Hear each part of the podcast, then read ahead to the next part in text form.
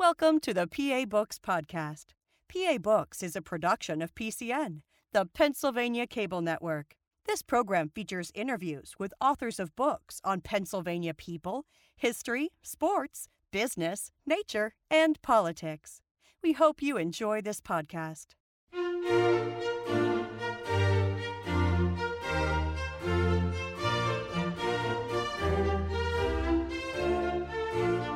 This week on PA Books, Donald Johnson, author of Occupied America. Donald Johnson is the author of Occupied America British Military Rule and the Experience of Revolution. Uh, which cities did the British occupy during the Revolutionary War? Uh, so the British occupied uh, six of the major port towns uh, in North America during the war. Um, they started out uh, occupying Boston. Uh, the occupation of Boston actually begins kind of a couple years before the war actually starts, um, as uh, uh military troops came in uh, the 1770s at various points to kind of uh, police the city during protests over the Stamp Acts and various taxes imposed by Great Britain. Uh, after the war began, British troops uh, turned the occupation, what had been kind of a peaceful military occupation, if, if that can be a thing, into kind of a full fledged uh, military rule situation. Um, after they were forced out of Boston by the Continental Army uh, in March of 1776, uh, the British Army regrouped and uh, invaded and captured New York City and um, its hinterlands and occupied New York, Long Island, uh, and Staten Island until uh, really till until the end of the war, until late 1783. Uh, they also occupied Newport, Rhode Island uh, from December of 1776 until um, the fall of 1779. Uh, and uh, Philadelphia from the summer of 1777 uh, through the summer of 1778. Um, Charleston, South Carolina in uh, 1780 uh, through 1782, uh, and Savannah, Georgia from 1779 through 1782. Uh, um, and uh, you know these weren't the only cities in uh, colonial North America that the British occupied. Obviously, um, Cornwallis's troops occupied Yorktown, Virginia uh, at a certain point um, towards the end of the war. There were other smaller towns and, and regions. Um, but as I argue in the book, these six cities were kind of the main loci of uh, American trade uh, in the British Empire. They were the port cities um, through which British imports came and supplied uh, colonists and uh, people in the countryside. Uh, and they were the export centers by, from which colonial goods went out to the rest of the British Empire. Uh, so while they weren't kind of the only places that the British occupied, uh, they were the most important uh, to occupy in terms of economic and political significance. So, in addition to this, the economic and the political significance, was there a larger military strategic purpose in in uh, holding these cities? Absolutely, and it's it's kind of all intertwined. Um, most of these were the capitals of their respective colonies. Um, they were the centers not only of government, uh, which uh, had uh, for the British at least, failed to uh, uh, stop the oncoming of, of a revolt and a, and a revolution in 1775, 1776. Uh, um, but in addition to being kind of capital cities and centers of government, they were also legal centers. They were where courts traditionally met uh, and centers of administration for the uh, the colonies. Um, and so from a practical standpoint, uh, they could be easy places to kind of hold and use as bastions to uh, uh, restore loyalty to the countryside, to kind of uh, source, uh, sally forth and uh, strike at key points of the revolutionary military. in addition, they also had kind of a morale or a psychological significance in the minds of colonial Americans. They're kind of the, the largest cities, the capitals, uh, the most important economically uh, to the lifeblood of the colonies. Uh, and in British hands, uh, provided a powerful kind of implicit argument over who was fit to rule in uh, revolutionary America over whether uh, the revolutionaries, the Republican governments that emerged, could actually control um, and make these places as prosperous as they were during the uh, uh British uh, period of control, uh, during the, highlight, the height of the, the empire in North America. Um, and the argument that a lot of uh, military administrators and, and generals and commanders wanted to make and wanted to prove to Americans is that they could restore prosperity and peace uh, and maintain it better than the revolutionary government. So there's these kind of competing uh, uh sources of authority uh, and control over the major port towns uh, is a huge coup um, in in trying to assert that authority over uh, a wavering and, and sometimes outright rebellious population. Now, before the British came into many of these cities, uh, they went through a period of rule by the revolutionary forces. Uh, what, what was that life like for the residents there? It was in many ways kind of uh, traumatic. Uh, revolutionaries asserted their control of these cities in in uh, often violent uh, and and kind of coercive ways. Uh, you know, we tend to think of the initial stages of the American Revolution as as fairly peaceful, right? As as kind of the Continental Congress gathering in 1774 and 1775, uh, various state uh, uh, governments emerging, uh, or I should say, provincial or colonial independent governments emerging, creating state constitutions, kind of edging the British government out of the arena of political authority. Uh, so that by early 1776, all 13 of the uh, mainland North American colonies uh, have ejected their British magistrates and created kind of de facto independent states. Uh, but in reality, the revolutionaries pursued kind of a pragmatic and oftentimes coercive uh, system of consolidating their control. Uh, and this isn't really surprising if you look at other revolutions, like, for example, the, the French Revolution or the Russian Revolution. Uh, you know, revolutionary insurgents, you know, follow kind of the same playbook: seize control of the uh, uh the power centers, um, coerce those who are on the fence or who are against the revolution or, or the, the reforms that you, you want to impose uh, to either be silent or to go along um, and uh, kind of maintain control if needed through armed forces. Uh, and revolutionary leaders did did all of these things. Um, the port cities were very divided uh, in the years before the outbreak of revolution in the 1770s between those who supported reform of the empire and protests against uh, taxation and new attempts at kind of arbitrary government, uh, and those who supported uh, who supported those reforms and even went more radically in favor of uh, colonial independence from the British Empire.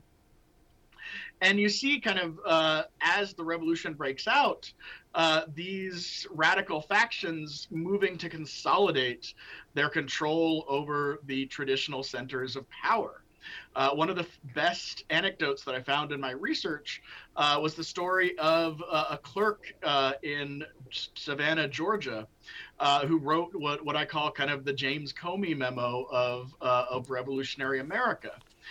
This was this occurred in early 1776 in the opening stages of the American Revolution, um, as the Georgia Provincial Congress was taking control of the uh, uh, the Georgia State House or the Georgia uh, Colonial House, the, the courthouse, where the colonial administration had based itself in central Savannah.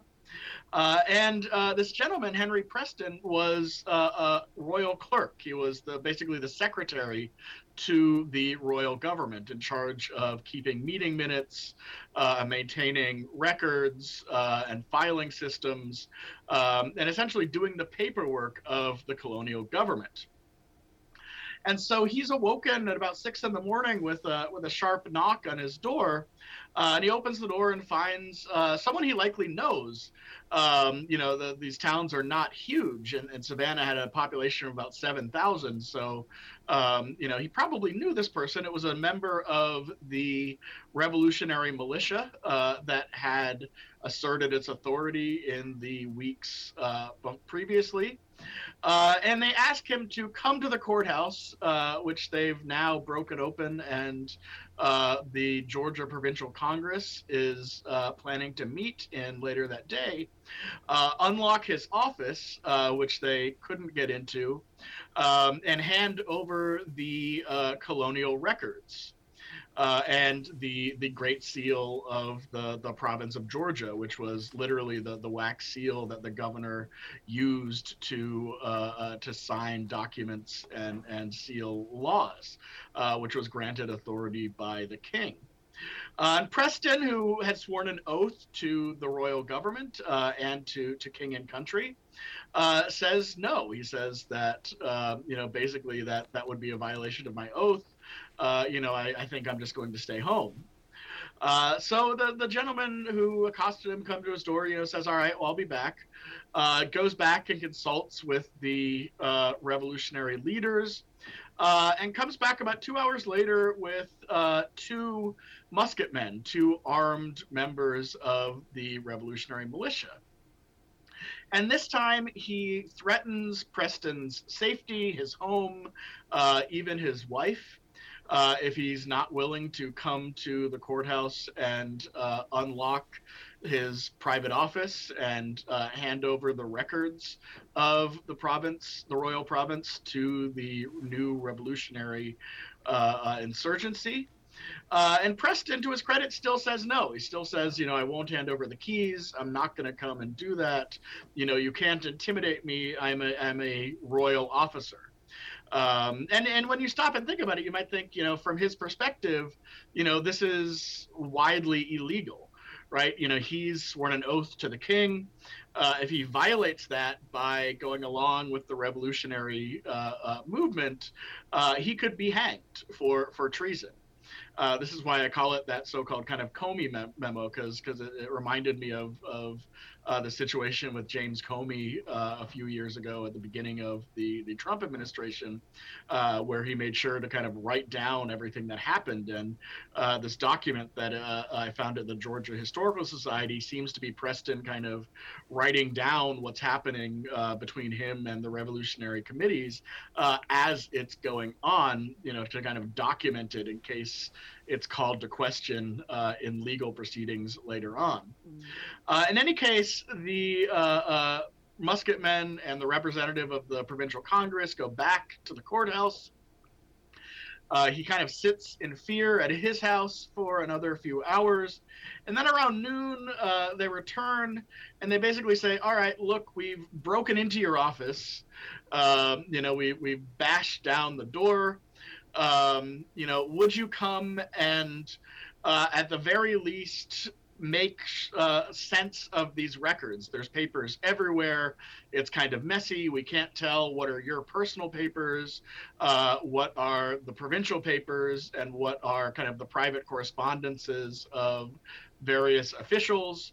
Um, and uh, the revolutionaries, you'll notice, are trying to at least pertain or at least follow some semblance of order. And so they say, you know, we don't have any interest in your papers. We don't have any interest in the private correspondences of the governor and his council. You know, what we have interest in are the public letters and the official letters uh, that are being sent out, as well as kind of the tax records, the the records of the assembly and and the um, the the state or the the colony. Um, and at this time, Preston says, "All right, well, if you've already broken down the door, you know, then then I'm kind of doing my duty as a royal official in at least protecting the records that I can." Um, and he describes the scene where he goes and he, he sees kind of in front of the uh, government house a whole bunch of uh, kind of armed militiamen from both Savannah and surrounding towns um, that are just kind of milling about. Um, he sees the doors to the building uh, uh, broken open and the locks smashed. Going in, he sees members of the Georgia Provincial Congress who were uh, a lot of kind of elite planters and merchants uh, who sided with the revolutionaries. Um, and he sees his office door kind of broken off its hinges uh, in order to uh, uh, gain access. Uh, and so throughout the afternoon, he spends his time uh, kind of going through all of these documents, separating out private correspondence, his own records, um, and the public records of the colony, sorts everything into two large chests, um, hands over, kind of under duress, the uh, chest containing the official records to the provincial congress, uh, takes the other chest with the personal records home uh, thinks he's he's pretty much done with this. Uh, and then around 6 p.m. that night, gets another knock on the door by this this representative of the revolutionary uh, movement, uh, who basically says, you know, were you thinking of leaving town anytime soon? Uh, to which Preston says, well, I wasn't before today, but you know, I think I probably will uh, try to make my way to England or Canada or, or somewhere that's safer, um, since there is kind of an armed rebellion seemingly in progress. Uh, and they say, you know, basically, don't. Uh, you know, they, they almost put him under house arrest or, or kind of confine him to the town um, under suspicion of, of um, become being kind of too loyal to the crown. Um, and it, it's a you know, it's it's a lengthy example, and it's it's, uh, but I don't think it's unusual. I think this is kind of the way that um, revolutionary authorities asserted uh, their control over territory and over these new colonies. Um, and it was kind of an intimate uh, uh experience uh, Preston likely knew all of the individuals who were now intimidating him. Uh, they were his neighbors. They were quite possibly his friends, um, or at the very least, members of uh, various social groups that that he attended. Um, again, these are not big places, and and kind of everyone knew everyone else. Uh, and these are really kind of traumatic experiences that occur up and down uh, the eastern seaboard uh, as revolutionary governments kind of assert their control over these areas. Uh, in another instance, um, a uh, royal tax collector in Newport, Rhode Island, uh, who had lived there for about 20 years, had married. Uh, he was himself was was from England, but had married the daughter of a prominent uh, Rhode Island family. Uh, had made a life, for all intents and purposes, in his his uh, the colony that that he had made that he had adopted as his home. Uh, he's forced at the last minute uh, when he's tipped off that revolutionary authorities are coming uh, for the tax revenue that he's collected. He's got a chest of uh, gold and silver and uh, paper currency that he's collected as as tax revenue uh, over the past several months before transmitting it on to uh, Great Britain, uh, he's tipped off that uh, the revolutionary militia is on the way to his house to seize that money. Uh, and in a split second, he decides that he's got to take it and flee aboard a British warship uh, in Newport Harbor. Uh, and he's never able to go back. he ends up on the warship for a few months, only about you know 300 yards from his house, um, but uh, he's not able to see his wife. Uh, they correspond uh, by letter during this, and they have these really kind of heartfelt letters between the two of them while he's stuck on this ship. Uh, and then he ends up leaving, uh, heading up to Canada with the Royal Navy, and ends up in Great Britain for the rest of the war uh, and for the rest of his life. He has to abandon his um, uh, his adopted home and, and family in Rhode Island. Um, so, you know, when the revolutionaries seized control, uh, you know, it wasn't necessarily kind of the peaceful uh, transfer of power that uh, that we're used to thinking about. Now, you mentioned uh, revolutionary militias, and uh, you say in the book that by the end of 1776, Philadelphia's revolutionary militia had become a power unto itself in asserting control over the city.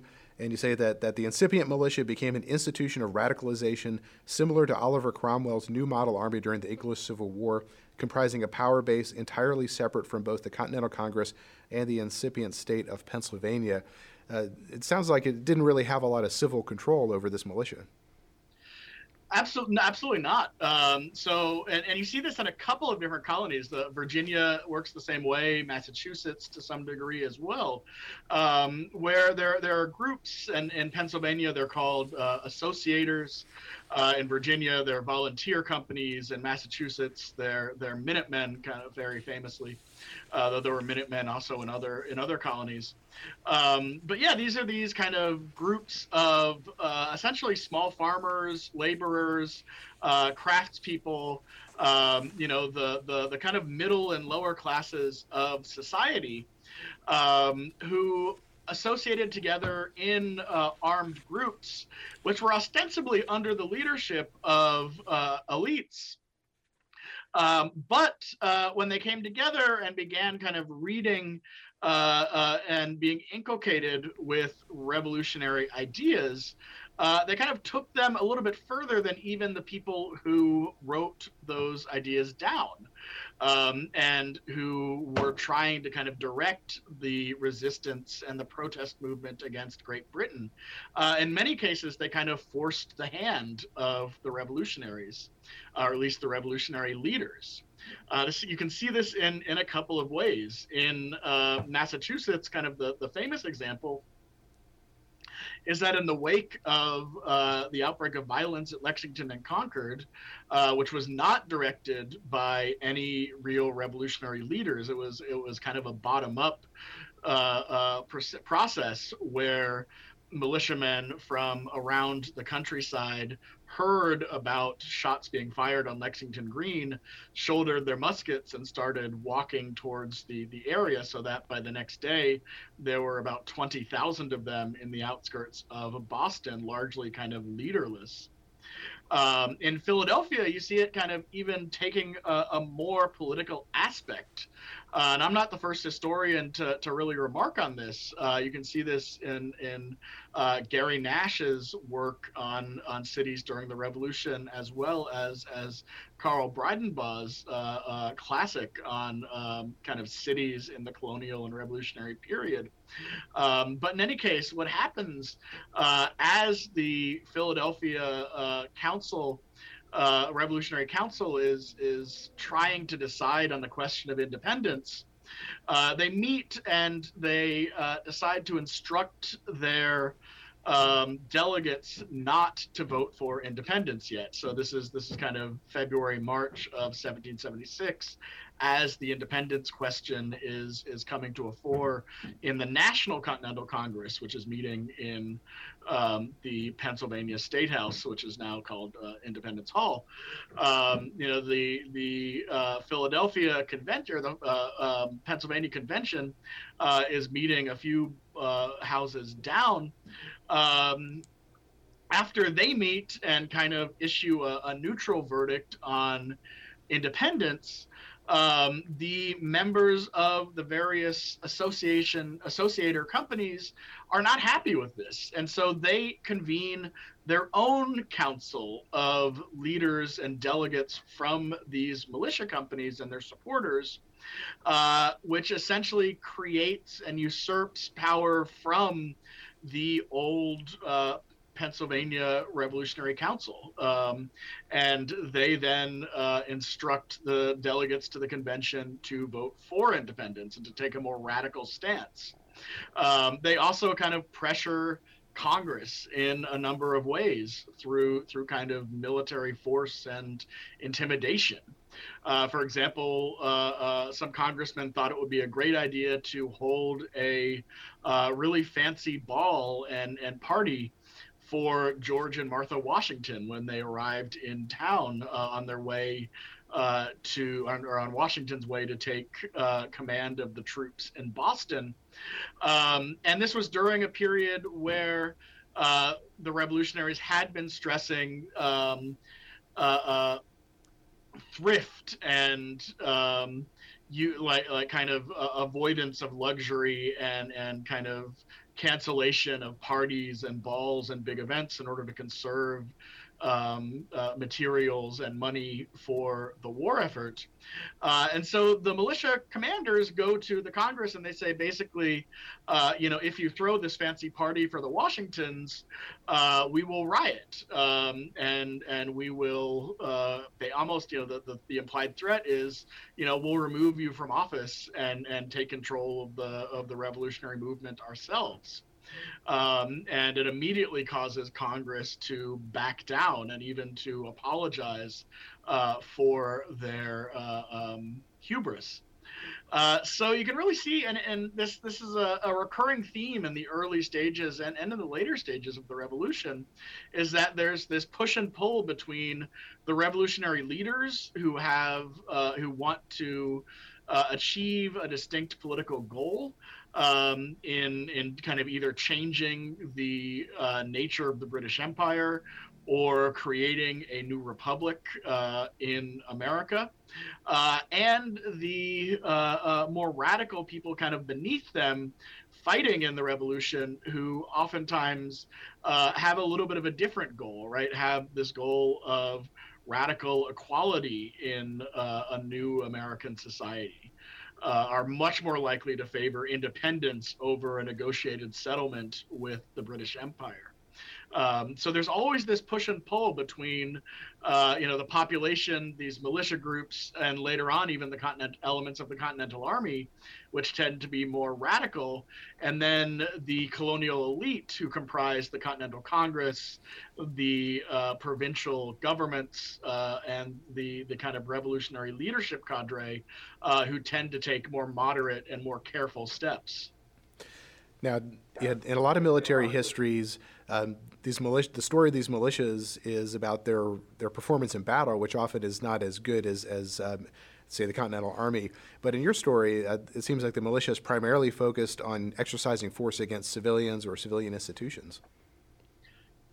Absolutely, yeah, and and um, you know the militia being used in battle was only ever supposed to be kind of a last resort, um, and you know they're they're thrown into battle kind of when uh, when when the chips are down and they're desperately needed. And and as you said, uh, you know most military histories uh, argue that that the militia really perform uh, quite poorly uh, when they're put up against British redcoats, um, which which really makes sense because the the British Army was the um, uh, most preeminent fighting force in in the world, or at least one of them. Um, its soldiers, at their best, could fire three musket rounds a minute, um, you know, and they were trained to stand their ground and take fire. Uh, from an opposing line. Uh, this was an era where warfare was basically uh, two lines of people uh, standing about 100 yards apart uh, and firing muskets at one another until one side or the other ran away. Um, and the militia was just entirely not prepared for this. These were, um, you know, even less trained than, than today's National Guard. Uh, militia training usually consisted of um, day long or weekend long musters that occurred um, two to three times a year. Um, they would uh, engage in uh, usually a morning, kind of four to six hours of drills um, which almost never included uh, live fire exercise, gunpowder and lead just being too precious uh, to waste on training. Uh, and then the rest of the militia meets were uh, tended to be kind of big parties. Um, they were uh, times for um, people who lived in, in predominantly rural communities uh, to get together and visit with one another and uh, uh, imbibe beer and, and spirits. and and really just kind of gather and and they took on an atmosphere of almost a county fair. Um, and so, you know, these people were not really equipped to to take on a professional army, and it's it's the reason why that you know the the um, uh, Continental Army and, and the U.S. Uh, in general doesn't do well in the in the uh, Revolutionary War until the Continental Army professionalizes during the, the winter of, of 76 and 77. Um, but what the militia did excel at was being able to apply social pressure and and uh, violent pressure on their neighbors. Um, so, for example, during the period uh, uh, leading up to the revolution, uh, when there was a boycott movement on British goods, uh, the militia was very good at uh, kind of arriving at the doors of people who refused to go along with the boycott, uh, coming armed with muskets and clubs and axes, um, kind of trying to convince these people to sign on with the boycott movements, and if they didn't, kind of threatening them and sometimes destroying their property. And then when the revolution break, broke out, these militias were good at um, tracking down and intimidating uh, potential loyalists or people who wanted to stay neutral in the conflict and forcing them to either sign oaths of loyalty to the uh, uh, various state governments that were emerging, uh, or in some cases, imprisoning them uh, if they refused to sign those oaths. Uh, or exiling them, uh, chasing them out of the town or the county um, if they continued their allegiance to the crown. Um, and so, yeah, the militia, you know, as a tool of repression, uh, against civilians who didn't go along with the revolutionaries, um, they were they were quite effective in uh, in that role. Uh, and indeed, actually, recruitment into the militia could be a way for those who are wavering to kind of prove their revolutionary bona fides. Uh, you know, there's a couple of cases in which um, potential loyalists are actually punished by county committees by being forced to serve a certain time on militia duty. Now, uh, as we've been talking about these revolutionary militias, at some point the British Army comes into many of these cities that, that, you're, that you feature in the book. Uh, did this experience of the revolutionary militia shape how the British Army was welcomed into these cities? Absolutely, and in uh, a couple of them, uh, especially early in the war, um, the, t- the, the residents of these cities kind of welcomed the British Army. Um, they had known constitutional monarchy and and kind of British imperial rule their entire lives. Uh, for many of them, the revolution itself was the disruption uh, rather than the British arriving.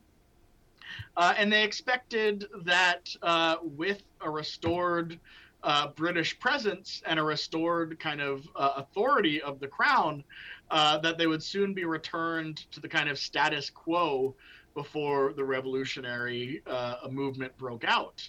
Um, and so you see a lot of people, especially uh, those involved in uh, transatlantic commerce, the merchants, the shipbuilders, craftspeople, um, import export trade people, um, you know, really kind of hoping for a restoration of international trade, um, but also a restoration of the order that came under British rule of having regular courts in which you could sue neighbors for trespassing or for non payment of debts. Um, and kind of due process, which came with uh, British constitutional law and British constitutional rule. Um, and uh, at first, you know, th- these people welcomed the British Army as as kind of rescuing them from what they saw as the arbitrariness and the kind of dictatorship of these uh, revolutionary militias, these ad hoc kind of revolutionary governments um, who, after all, even though they claimed to be republics, um, and they eventually became republics, um, in the early revolution were not really elected and exercised a lot of their power through force. Um, and so the the residents of a lot of these cities welcomed the army as as kind of liberators from this this this revolutionary regime. Um, and they also saw it as an opportunity to kind of get back to business and, and to personally enrich themselves.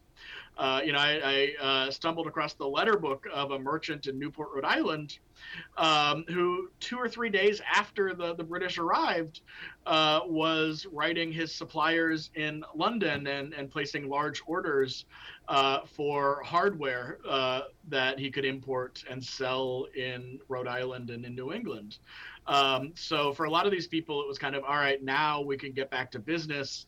Now we can kind of exercise some of uh, our old freedoms.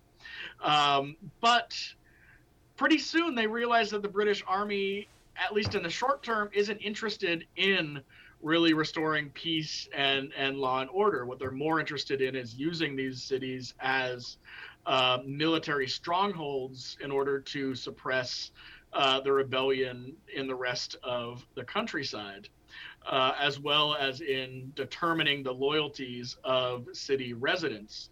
Um, and they find the, the British Army to be just as arbitrary, just as coercive uh, as the revolutionaries as time goes on. Now, when the British Army took over Philadelphia, uh, what was that experience like for the residents? Did, did the British Army uh, establish formal governance in the city? Uh, so uh, the experience depended on uh, uh, kind of your point of view. Um, you know, we have we have some diaries and some letters that uh, show people actually being really excited that when the British marched marched through the city. Uh, Elizabeth Drinker, for example, a Quaker uh, from a, a um, fairly well-off merchant family, um, you know, describes going out with her children to, to kind of watch the British forces march through the streets and uh, enter the city, um, and it's almost kind of a parade atmosphere when they when they come in. Um, for others, they they uh, either have to flee or have to kind of go underground. Um, and uh, you know these these include kind of the, the Congress itself, which gets out of Dodge about three days before the the British Army occupies the city, um, after Washington writes them a note that he can no longer guarantee Philadelphia's security. Um, so a lot of kind of revolutionary leaning people uh, just just get out of Dodge. Um, and then uh, I forgot the second part of your question. Could you, could you restate it? Um, how did the military government in Philadelphia govern the city itself? Did they establish a civilian component? Yeah, so so sorry, uh, the military government. Um, th- so there were two components to it. There was a military commandant uh, who was in charge of the armed forces in the city, uh, and it was his job to assign uh, barracks for common soldiers, uh, to find houses and rent rooms and inns for officers uh, who are not expected to be billeted uh, with their men, um, and uh, in general to kind of uh, contract for with local merchants for supplies and um, other necessities for the army. Uh, and the commandant was also in charge of dispensing justice both to uh, civilians and soldiers. And this happened uh, in the form of kind of arbitrary justice at a military provost uh, jail, uh, as well as formal courts martial. Uh, arbitrary justice tended to happen kind of for petty crimes, courts martial more for um, crimes involving uh, more capital offenses like desertion, sexual assault, murder, uh, robbery, uh, etc. Um, there is also a civilian component.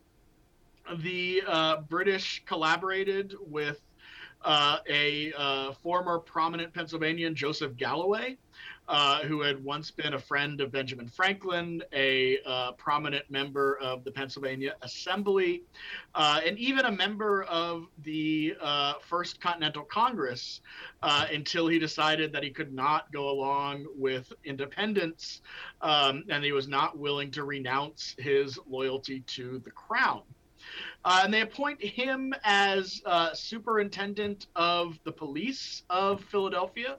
Uh, and he has a staff of uh, about a dozen magistrates and uh, officers of the police. Uh, and their job is to control the civilian population.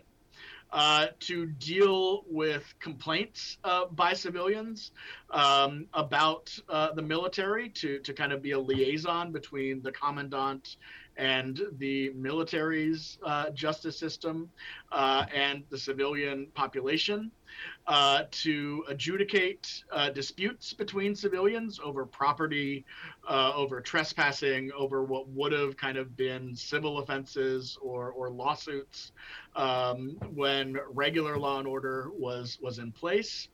Um, and to uh, point out and and and kind of uh, keep an eye on potential loyalists, potential people who were still, or sorry, potential revolutionaries, people who were potentially uh, disloyal to the crown.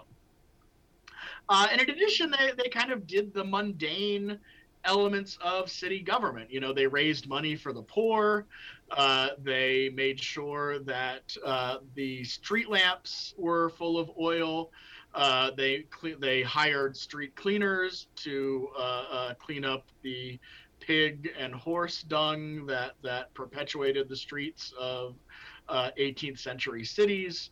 Um, you know, they, they did all of the things that we would expect kind of a, a municipal civil uh, city government to do. Um, but they did it kind of under the auspices of, of a commission issued by the commander in chief of the British forces, uh, General William Howe. How did the British occupation of these cities affect the enslaved people who lived there?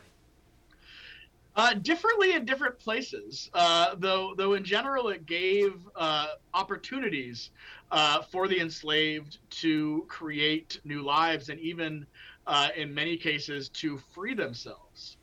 Uh, so the British Army, from the, the very beginning of the conflict, realized that uh, the enslaved people uh, in uh, the colonies, especially in the southern colonies, but also in the north, and and uh, this is a time period where. there is kind of slavery in in the northern colonies. About a quarter of uh, New York City's population, for example, was uh, enslaved Africans and African Americans, uh, and about 10% of Boston's population was was enslaved. Um, so there were large uh, uh, enslaved populations even outside of kind of what we think of as the traditional slave colonies of the Carolinas, Virginia, Maryland, and Georgia. But pretty early on, British governors and, and generals uh, decided to try to use enslaved people against the colonials, against the revolutionaries. Uh, in early kind of 1776, uh, Virginia's governor, the Earl of Dunmore, uh, issues a proclamation that uh, any enslaved people uh, of revolutionaries, of rebels, uh, who flee to the British Army will be given their freedom uh, so long as they're willing to take up arms against their former masters. Uh, and this policy pretty much holds throughout the war, though with one or two exceptions. Uh, in New York in 1777, the commandant uh, issues a blanket order uh, that doesn't make a distinction between enslaved people belonging to loyalists or patriots. Uh, they say basically that any enslaved people that come from the countryside into the British lines will be free as soon as they cross into the uh, uh, into British territory.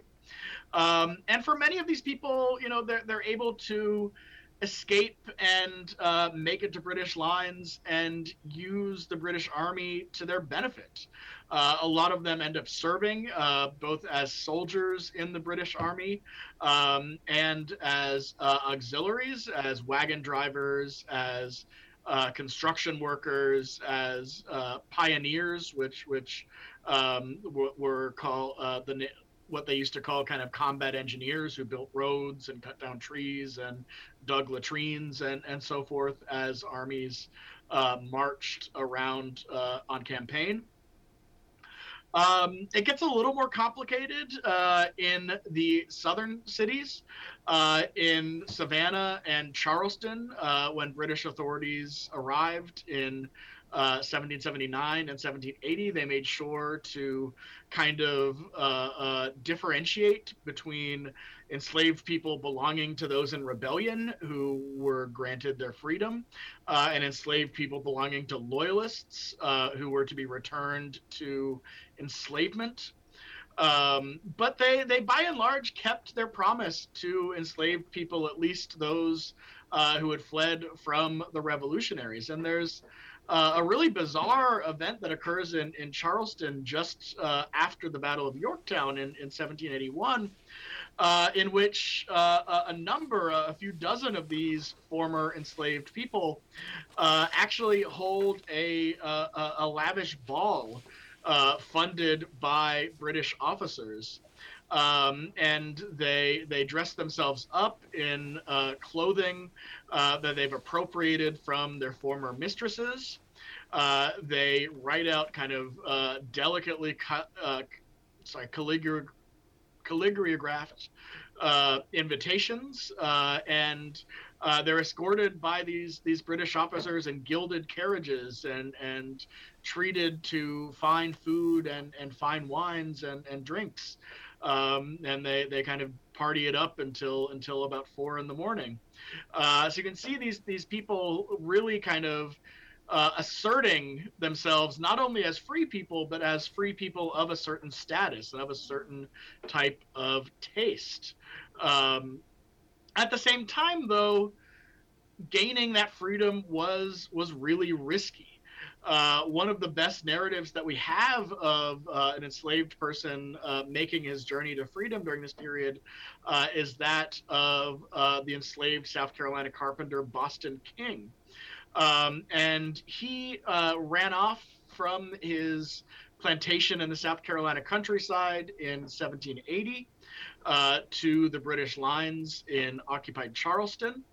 Um, but he was almost re enslaved twice first by a British officer uh, who seized him and attempted to make him his personal servant.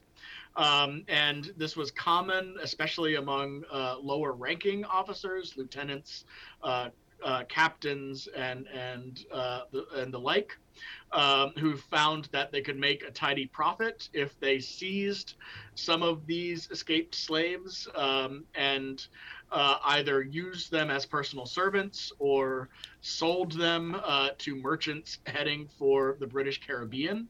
Uh, and other historians have demonstrated that a lot of these enslaved people ended up re enslaved in Jamaica and Barbados and other spots in the British Empire. Uh, and then King is, is also almost re-enslaved again um, when he escapes from this British officer, makes his way to New York, uh, joins the crew of a British privateer, uh, and he's captured in Connecticut, um, and then very nearly re-enslaved by the revolutionaries. Um, and this was also really common. If blacks uh, were captured in arms uh, or in support of the British Army, uh, they were almost certain to be re enslaved by the revolutionaries for the rest of their lives. Um, and indeed, even in the later years of the war, as, as peace was, was uh, uh, emerging, as, as the peace treaty was being signed, uh, slaveholders were desperate to get back their enslaved property. Uh, George Washington, who had lost about a dozen enslaved people when the British Navy uh, paid a visit to his home at Mount Vernon in 1780, um, sends uh, uh, bounty hunters into occupied New York uh, attempting to reclaim his property that there isn't his human property uh, that might be living there. These these enslaved people uh, who have now become free and have been living for the previous two years in British New York. And in fact, uh, his enslaved butler Harry Washington uh, leaves on a British vessel for Halifax in 1783, only just a couple of days ahead of the slave catcher that Washington has sent into the city to uh, abduct him and bring him back to Virginia. Uh, so there's this kind of double edged sword. Um, you know, on the one hand, enslaved people could make new lives for themselves. Uh, Boston King, for example, ends up leaving uh, and becoming a, a, minister, a well-respected uh, Methodist leader in uh, Halifax and later in London. Uh, but at the same time, a lot of these people ended up re enslaved, either in other parts of the British Empire uh, or back in the newly formed United States after the end of the war. Now, one of the topics that comes up is something that I wasn't expecting, but I thought was really interesting, and that's the issue of theater during the British military occupation. Uh, you said that British officers uh, created a vibrant theater culture in these cities, and that Philadelphia boasted perhaps the most sophisticated theater outside of New York. Uh, what role did theater play in British military culture? Yeah, so theater was uh, a way, uh, essentially, for British officers um, and uh, American civilians uh, to kind of unite as as a single elite class. Um, so the British Army during this period was uh, very class segregated. Uh, enlisted men were drawn almost exclusively from the lower rungs of society. Uh, they were ex convicts, uh, they were thieves and drunkards uh, who had been given many times the choice between a jail sentence and uh, a term of enlistment in the army. Uh, if not that, they were landless second and third sons of poor farmers who couldn't afford to uh, pass on any part of their land or their inheritance to their children and so these people joined the army. Uh, in other cases they were they were simply kind of abducted into the army. Uh, there are these these kind of uh, stories some of which are are most certainly exaggerated but others kind of bear out uh, where people kind of remember getting drunk in a tavern uh, with an army recruiter, um, and then wake up the next day, you know, in an army camp, uh, you know, in a red coat uniform. Um, so the the uh, uh, enlisted members of the army themselves tended to be from kind of the poorer, more illiterate uh, side of society. Officers, however, tended to be kind of the opposite. They tended to be almost exclusively from the gentry class, uh, the upper and, and upper middle classes. Uh, and this was because in the British Army, you had to buy uh, a commission uh, in order to advance in, uh, in rank. Um, so, uh, where you could kind of get in as an ensign or a lieutenant, um, you know, if you wanted promotion, you had to continually kind of buy into that. And so most of the officers, uh, especially at the rank of kind of captain and colonel and higher, uh, were, were quite wealthy, uh, uh cultured, educated members of the British elite. Uh, many of them were also kind of members of parliament, uh, members of various university societies, um, and participants in the, the European Enlightenment. Um, you know, the um, one of the British generals who who served in America, uh, John Burgoyne, was was known as kind of Gentleman Johnny um, because of his his uh, acculturedness and his um, flair for theater and and the arts. Uh, and in Philadelphia, during the winter of 1777, 1778, um, and, and armies tended not to campaign during uh, very heavily during winters, um, just because it led to um, much uh, much more heavy casualties um, and and um, uh, there was kind of this tacit agreement that armies kind of wintered uh, in place and then resumed their campaigns in the late spring. Um, so in the winters in occupied cities, uh, you've got these these kind of elite gentlemen officers um, out of uh, away from home, kind of looking for things to do. Um, many of them turned to gambling and, and drinking, um, but others, and, and sometimes the same ones, turned to theater and they put on, you know, what we might think of today as as these kind of amateur theater productions. Um, you know, as, as you mentioned in New York, there was kind of the, the most sophisticated of these, which operated for the entirety of the war, called the Theater Royal. Um, but Philadelphia had uh, a really vibrant uh, scene as well, led by um, Major John Andre, who was another one of these these kind of very kind of cultured, sophisticated uh, British officers. Um, They put on a number of plays. Uh, these included um, uh, Shakespeare, so kind of classics of the the British pantheon, uh, as well as more recent plays by authors like Sheridan and, and John Addison, uh, as well as farces uh, or comedies. A typical uh, night at the theater would have been a double bill between uh, opening with a comedy and then moving on to a more serious drama. Uh, oftentimes, these officers would kind of show off their wit and their skill uh, by rewriting lines to the play or, or kind of rewriting uh, epilogues and monologues in the play and, and kind of adding these in. So these were kind of interactive uh, performances. Uh, and they often involved uh, members of the local community, especially women. Uh, these officers, uh, typically for female parts, recruited uh, wives and daughters of uh, the elites in these cities. Um, and uh, so they, they these kind of also served as an opportunity for these soldiers to kind of socialize with local women uh, in a way that was not scandalous, uh, that was not kind of as frowned upon as drinking with a woman in a tavern or or um, kind of cavorting with them uh, in uh, uh, in public otherwise. Um, and so the, the this theater kind of took on. Uh, you know, a central place in the social lives of these officers um, and of the elite families that also participated in them. Uh, and in Philadelphia, they kind of culminate in uh, was probably the most bizarre and and over the top theatrical production ever seen in in revolutionary America, which was the Meschianza, uh, which occurs in early spring of 1778, and this is a celebration of the departing General William Howe uh, and his brother Admiral Lord um, uh, uh, Admiral Lord Richard Howe uh, and what they do is uh, uh, engage in a regatta. They sail from Philadelphia a little ways south. Uh, they get off the ships uh, in a large field that's been decorated to look like a medieval tournament stage. Uh, British officers dress up as medieval knights with lances and swords and armor.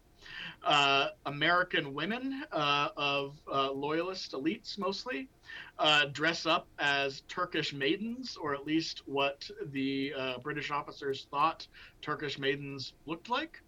Um, and there's actually a uh, full on medieval joust and tournament um, between two sets of uh, of, of soldiers. The, they call themselves the Knights of the Bleeding Rose and the Knights of the Burning Mountain, and this kind of romanticized uh, fantasy.